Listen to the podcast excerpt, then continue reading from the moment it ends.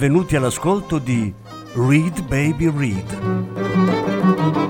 un programma di reading letterario radiofonico a cura di Franco Ventimiglia e Claudio Tesser. Voce Franco Ventimiglia. Regia Claudio Tesser.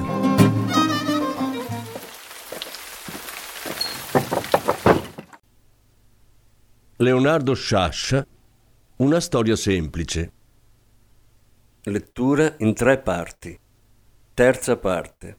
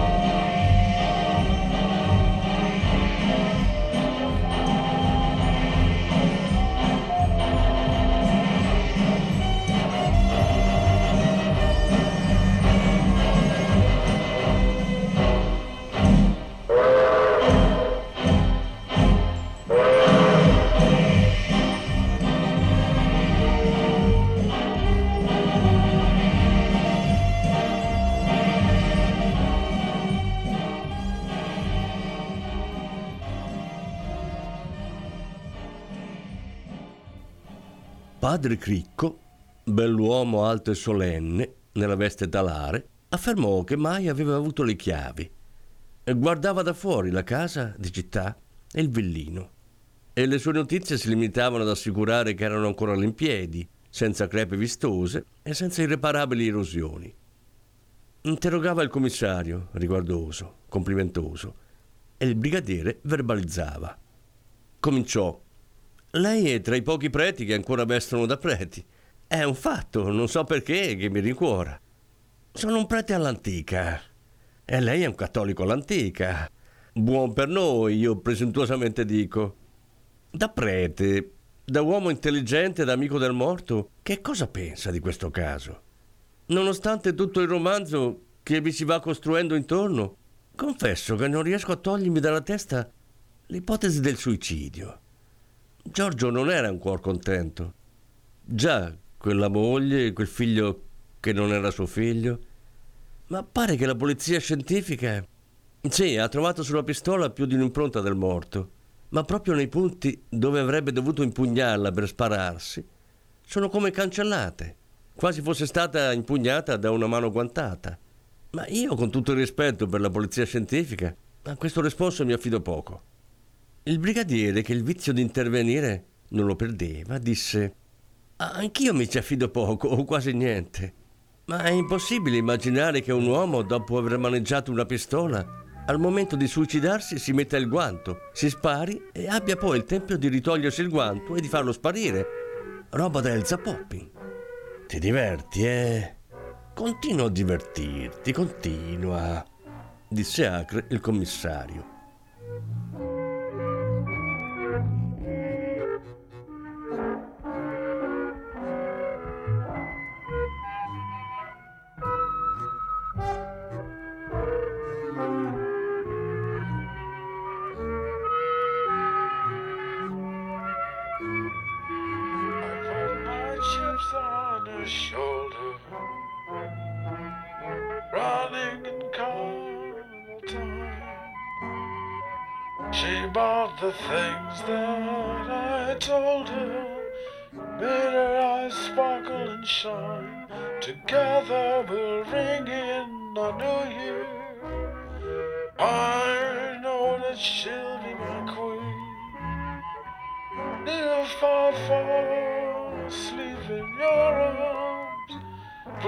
Wake me up in my dreams.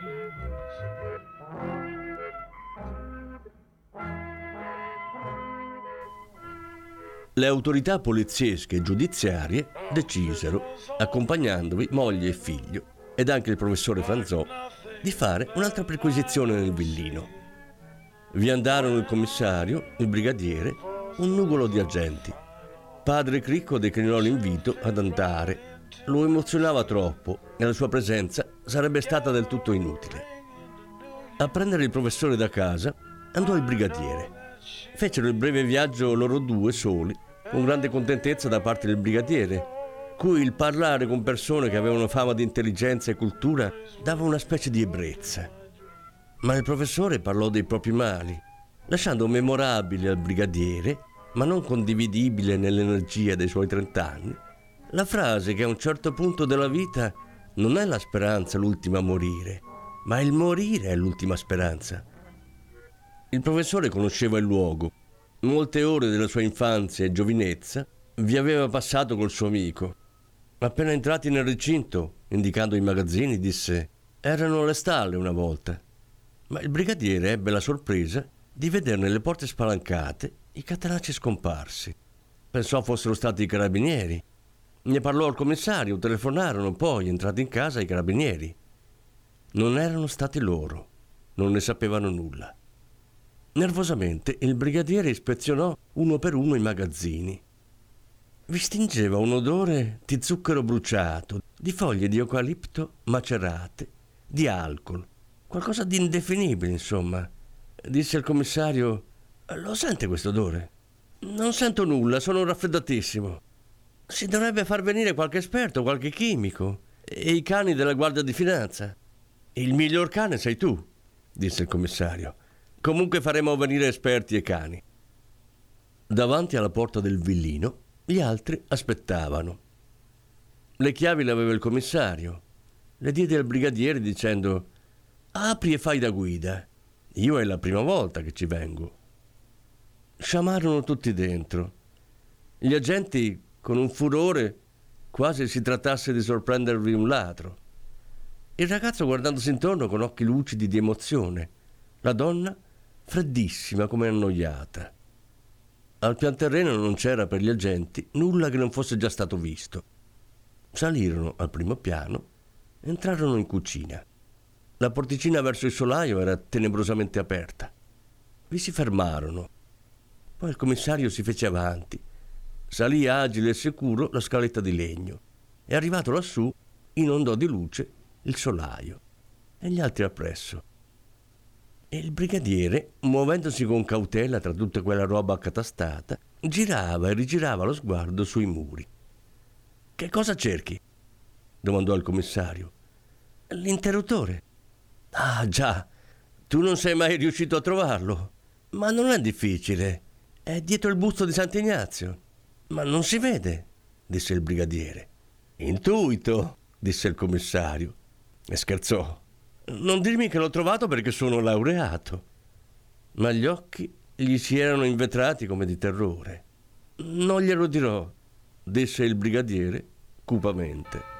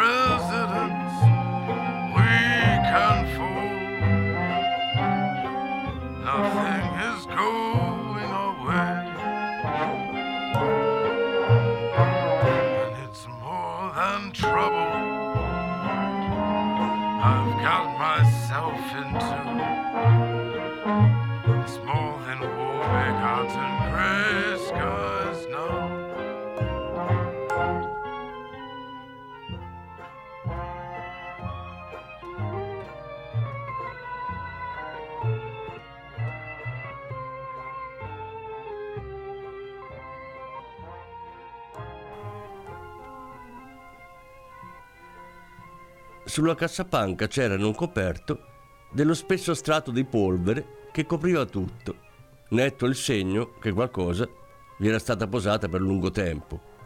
Il dipinto arrotolato, pensò il brigadiere, e lo disse. Il povero Roccella lo aveva perciò visto prima ancora di aprire la cassapanca e cercare le lettere, che stavano lì impacchettate, quelle di Garibaldi e quelle di Pirandello. Il professore in anni lontani le aveva anche viste. Sfogliò quelle di Pirandello, si soffermò su qualche frase. A 18 anni Pirandello pensava a quel che avrebbe scritto fino oltre i 60. Nel viaggio di ritorno il professore disse al brigadiere queste lettere di Pirandello mi piacerebbe leggermele bene. Non credo sarà difficile ottenere che gliele affidino, ma pensavo ad altro. Cupo, inquieto, nervoso, si sentiva che aveva bisogno di confidarsi, di sfogarsi. A un certo punto fermò la macchina e cominciò nervosamente a piangere. Stiamo assieme da tre anni, nello stesso ufficio. Capisco, disse il professore. L'interruttore? L'interruttore? Aveva detto di non essere mai stato in quella casa. L'ha sentito anche lei. Io avevo consumato un'intera scatola di fiammiferi cercando quell'interruttore. Gli altri poi erano venuti a cercarlo con lampadine tascabili. E lui invece l'ha trovato subito, a colpo sicuro. Incredibile errore da parte sua, disse il professore. Ma come ha potuto farlo? Che cosa gli è accaduto in quel momento? Forse un fenomeno di improvviso sdoppiamento. In quel momento è diventato il poliziotto che dava la caccia a se stesso. Ed enigmaticamente, come parlando tra sé, aggiunse Pirandello. Voglio raccontarle tutto quello che, partendo ora dall'interruttore, sto mettendo aritmeticamente insieme. Aritmeticamente? sorrise il professore, ma vi sciolga sempre qualche dubbio. Perciò le chiedo di aiutarmi. Per quello che posso. Ma salga a casa mia, staremo più tranquilli. Parlarono per ore, arrivando alla conclusione che da parte di quei delinquenti il dipinto era stato solo un diletto incauto, un'attività marginale, quasi un capriccio. Ben altro si faceva in quel luogo e perciò il povero Roccella arrivando di sorpresa, era stato assassinato. Sulla porta, al momento di salutarlo, il professore domandò Lei ha intenzione... Non lo so, disse il brigadiere. Non lo so, smarrito, stravolto. L'indomani il commissario arrivò in ufficio alla solita ora, ostentando il solito buon umore fino all'euforia. Si tolse il cappello, i guanti, il cappotto, la vivace ma elegante sciarpa. Infilò i guanti nella tasca del cappotto. Appese il tutto nell'armadio. I guanti. Mentre il commissario rabbrividiva per il freddo dell'ufficio, come ogni mattina dicendo che gli uccelli vi sarebbero caduti morti, il brigadiere, già al proprio tavolo, rabbrividiva di altro brivido. I guanti, ecco, i guanti. Già al lavoro, disse il commissario a modo di saluto. Ma che lavoro? Sto scorrendo i giornali. E che c'è di buono? Di buono nulla, come al solito. Era tra loro, sotto quello scambio di frasi usuali e banali, un disagio, una freddezza, un che di preoccupato ed impaurito. L'interruttore, il guanto. Il brigadiere nulla sapeva, né l'avrebbe apprezzata, di una famosa serie di incisioni di Max Klinger, appunto intitolata Un guanto. Ma nella sua mente il guanto del commissario trascorreva, trasvolava, si impennava come allora nella fantasia di Max Klinger. Le loro scrivanie erano disposte ad angolo, ciascuno seduto davanti alla propria. Il commissario fingeva di essere immerso nella lettura delle carte che aveva davanti, il brigadiere nella lettura dei giornali. Il brigadiere fu più volte sul punto di alzarsi e di andare dal questore a riferire tutto, ma lo tratteneva il pensiero che al questore sarebbe apparso inconsistente tutto quel che aveva da raccontare. Il commissario, il brigadiere se ne accorse improvvisamente, aveva altro e più immediatamente micidiale pensiero. A un certo punto il commissario si alzò, andò ad un armadietto, ne trasse una bottiglietta di olio lubrificante, una pezzuola di lana, uno scovolino. Disse: È da anni che non do una ripulita a questa pistola. La tirò fuori dalla custodia che portava attaccata alla cintura, la posò sul tavolo. Poi l'aprì, ne fece cadere le cartucce sul tavolo. Il brigadiere capì. Sul giornale che aveva davanti e che fingeva di leggere, le parole si agglomerarono, si fusero, si sciolsero nel titolo che il commissario credeva di poter leggere nei giornali dell'indomani. Commissario di polizia uccide per errore un suo subalterno. Disse, io pulisco sempre la mia, ma lei è un buon tiratore? Eccellente, disse il commissario. E il brigadiere, ad avvertimento e a scarico di coscienza, badi che colpire il centro di un bersaglio non basta per essere considerati buoni tiratori. Ci vuole destrezza, rapidità. E lo so. Eh no, pensò il brigadiere, non lo sai. O perlomeno non lo sai come lo so io. La sua pistola la posava ogni mattina nel cassetto alto a destra della scrivania. Lo aprì lentamente, silenziosamente con la destra, mentre con la sinistra si teneva davanti il giornale. Le sue mani erano diventate più agili e come moltiplicate, tutti i suoi sensi più acuti. Vibrava tutto in lui, come di una corda metallica sottile e tesa. L'atavico istinto contadino a diffidare, a vigilare, a sospettare, a prevedere il peggio e a riconoscerlo gli si era risvegliato fino al parossismo. Il commissario finì di pulire la pistola, la ricaricò e l'impugnò fingendo mira alla lampada, a un calendario, al pomo di una porta. Ma al momento in cui con improvvisa rapidità la puntò sul brigadiere e sparò, questi si era già gettato a terra con tutta la sedia, aveva scoperto dal giornale che teneva con la sinistra la pistola che aveva tirato dal cassetto sparato un colpo dritto al cuore del commissario, che crollò sulle carte che aveva davanti, copiosamente insanguinandole. Era un buon tiratore, disse il brigadiere, guardando il foro del proiettile dietro la sua scrivania. Ma io lo avevo avvertito, quasi avesse vinto in una gara. Ma subito dopo cominciò a piangere e a battere i denti.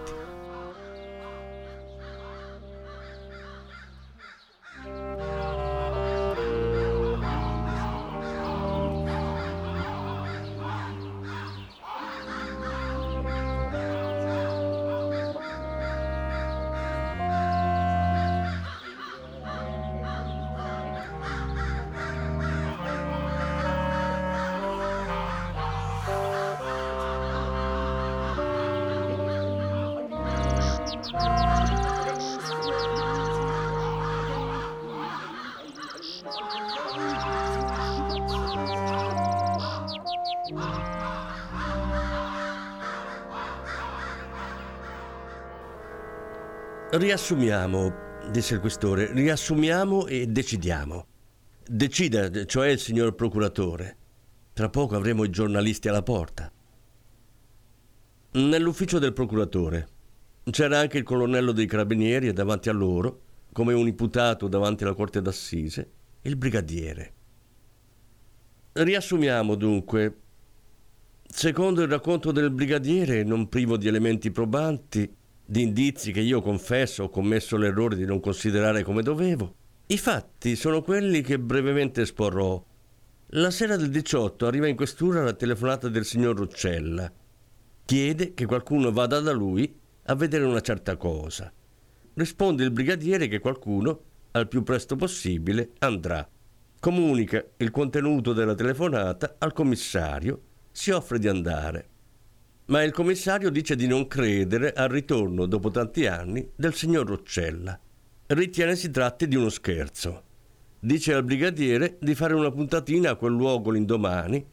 Se ne va dicendo che per tutta la giornata dell'indomani, festa di San Giuseppe, sarebbe stato introvabile. E lo fu davvero. È facile sospettare che abbia avvisato dei complici dell'imprevedibile ritorno del signor Roccella. È ancora più facile che ci sia andato di persona, si sia fatto aprire in quanto commissario di polizia, si sia seduto accanto a lui allo scrittoio dove il Roccella aveva cominciato a scrivere del quadro che aveva trovato. E al momento giusto, presa quella pistola che insperatamente si trovava sul tavolo, l'abbia impugnata con la mano guantata, sparandogli alla testa. Aveva poi messo un punto alla frase ho trovato e se n'era andato chiudendosi dietro la porta che aveva una serratura a scatto. Devo dire in autocritica che quel punto dopo ho trovato, che il brigadiere mi fece notare come incongruente, non mi fece allora impressione. Pensai che Roccella fosse impazzito, che era arrivato a trovare nel suicidio una soluzione e che avesse vagheggiato di suicidarsi sotto gli occhi della polizia ma all'indomani il morto sarebbe stato certamente scoperto. E da ciò la necessità dello sgombero. Nella notte tutta la banda fu chiamata a raccolta. Quadro e altri strumenti di lavoro clandestino furono trasferiti. Dove? domandò il magistrato. Secondo il brigadiere e anche secondo me, alla stazione di Monterosso, dove capostazione e manovale erano già della congrega anche se marginalmente, a livello di diffusori, di spacciatori. Indubbiamente a vedersi arrivare tutta quella roba voluminosa e compromettente, capostazione e manovale si spaventarono, protestarono, forse minacciarono e furono uccisi. Erano già stati uccisi quando alla stazione arrivò l'uomo della Volvo e perciò la loro fuga precipitosa. L'uomo della Volvo non vide il capostazione e il manovale, vide i loro assassini. Questo lo abbiamo accertato facendogli vedere le fotografie del capostazione e del manovale, mai visti. Poi c'è stato l'episodio dell'interruttore che non impressionò soltanto il brigadiere. Che cretino, disse il magistrato, ad elogio funebre del commissario. E poi, ma caro questore, ma caro colonnello, questo è troppo poco. Se provassimo a ribaltare questa storia nella considerazione che il brigadiere mente e che è lui il protagonista dei fatti di cui accusa il commissario? Il questore e il colonnello si scambiarono con lo sguardo quel Dio mio e quel terrificante che giorni prima si erano scambiati a voce. Non è possibile, dissero tutti e due. Poi il questore invitò il brigadiere ad uscire. Aspetta in anticamera, ti chiameremo tra cinque minuti. Lo richiamarono più di un'ora dopo. Incidente, disse il magistrato. Incidente, disse il questore. Incidente, disse il colonnello. E perciò sui giornali Brigadiere uccide incidentalmente, mentre pulisce la pistola, il commissario capo della polizia giudiziaria.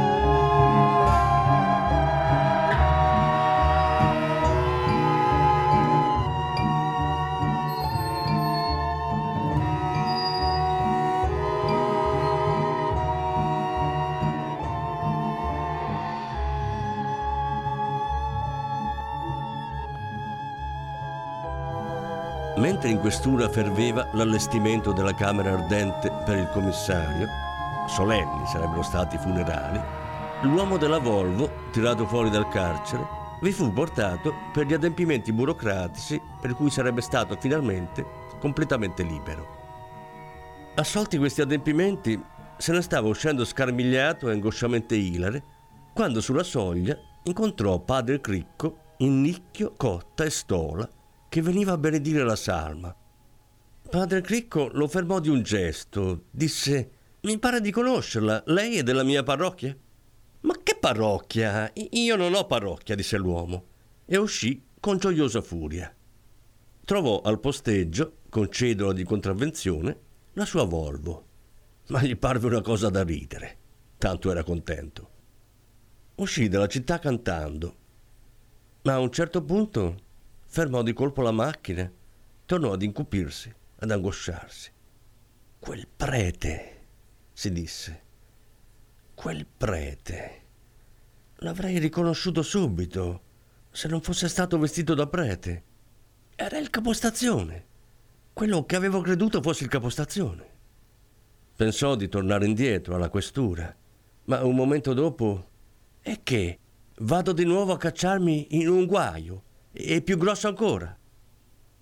Riprese, cantando, la strada verso casa.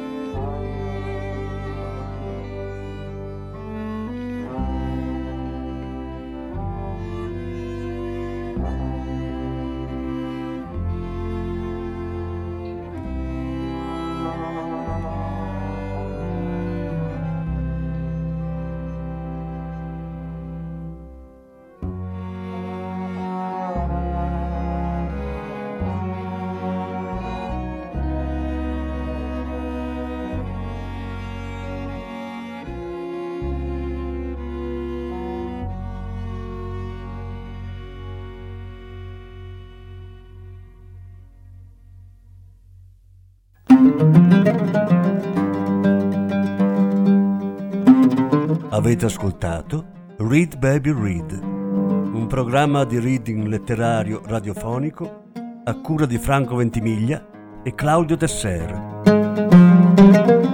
Grazie per l'ascolto, alla prossima settimana.